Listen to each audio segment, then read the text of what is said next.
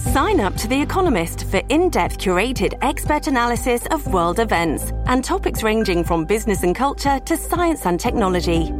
You'll get the weekly digital edition, online only articles, curated newsletters on politics, the markets, science, culture, and China, and full access to The Economist Podcast Plus. The Economist is independent journalism for independent thinking. Go to economist.com and get your first month free. You're listening to a flash briefing from MLive with your host, Jessica Shepard. This is Michigan News from MLive for Thursday, May 14th, and I'm Jessica Shepard. A fight breaks out during a protest at the Michigan Capitol. Governor Whitmer extends two executive orders involving childcare and protections for healthcare workers, and a Muskegon marina won't open this season as the result of high water levels.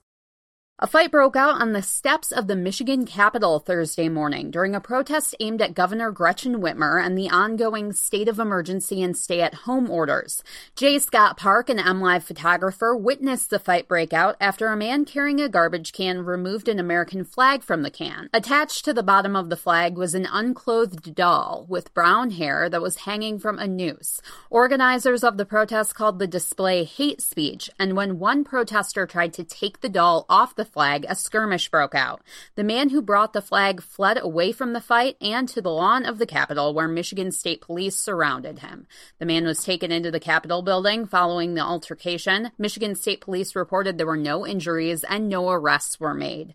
Most protesters gathered at the Capitol Thursday were calling for Whitmer to end her executive orders banning social gatherings, restricting business activity, and requiring protective masks be worn in public. Governor Gretchen Whitmer signed a pair of executive orders Wednesday night, extending protections to residents and staff at long term care facilities and continuing insured access to childcare during the COVID 19 pandemic. Executive Order 2020 83 expands childcare offerings in the state by allowing school districts and hospitals to operate disaster relief childcare centers. Expanded childcare access continues to be prioritized for healthcare workers, first responders, and other essential workers who are continuing continuing to work during the pandemic. The order is extended until June 10th.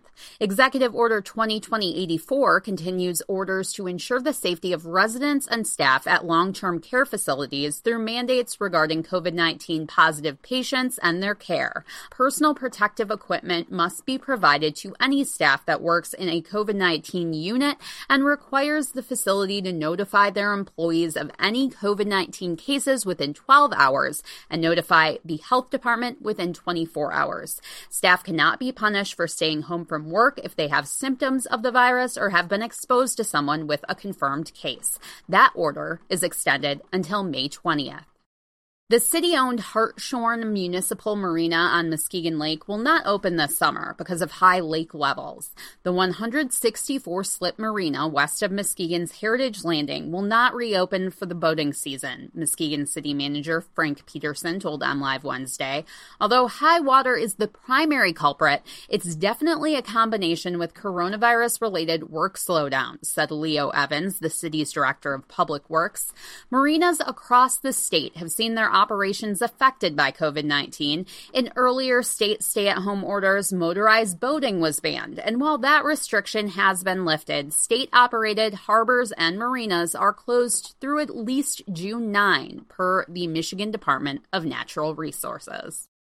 For the latest Michigan news, visit mlive.com or find us on Facebook and Twitter. Thanks for listening and have a great day.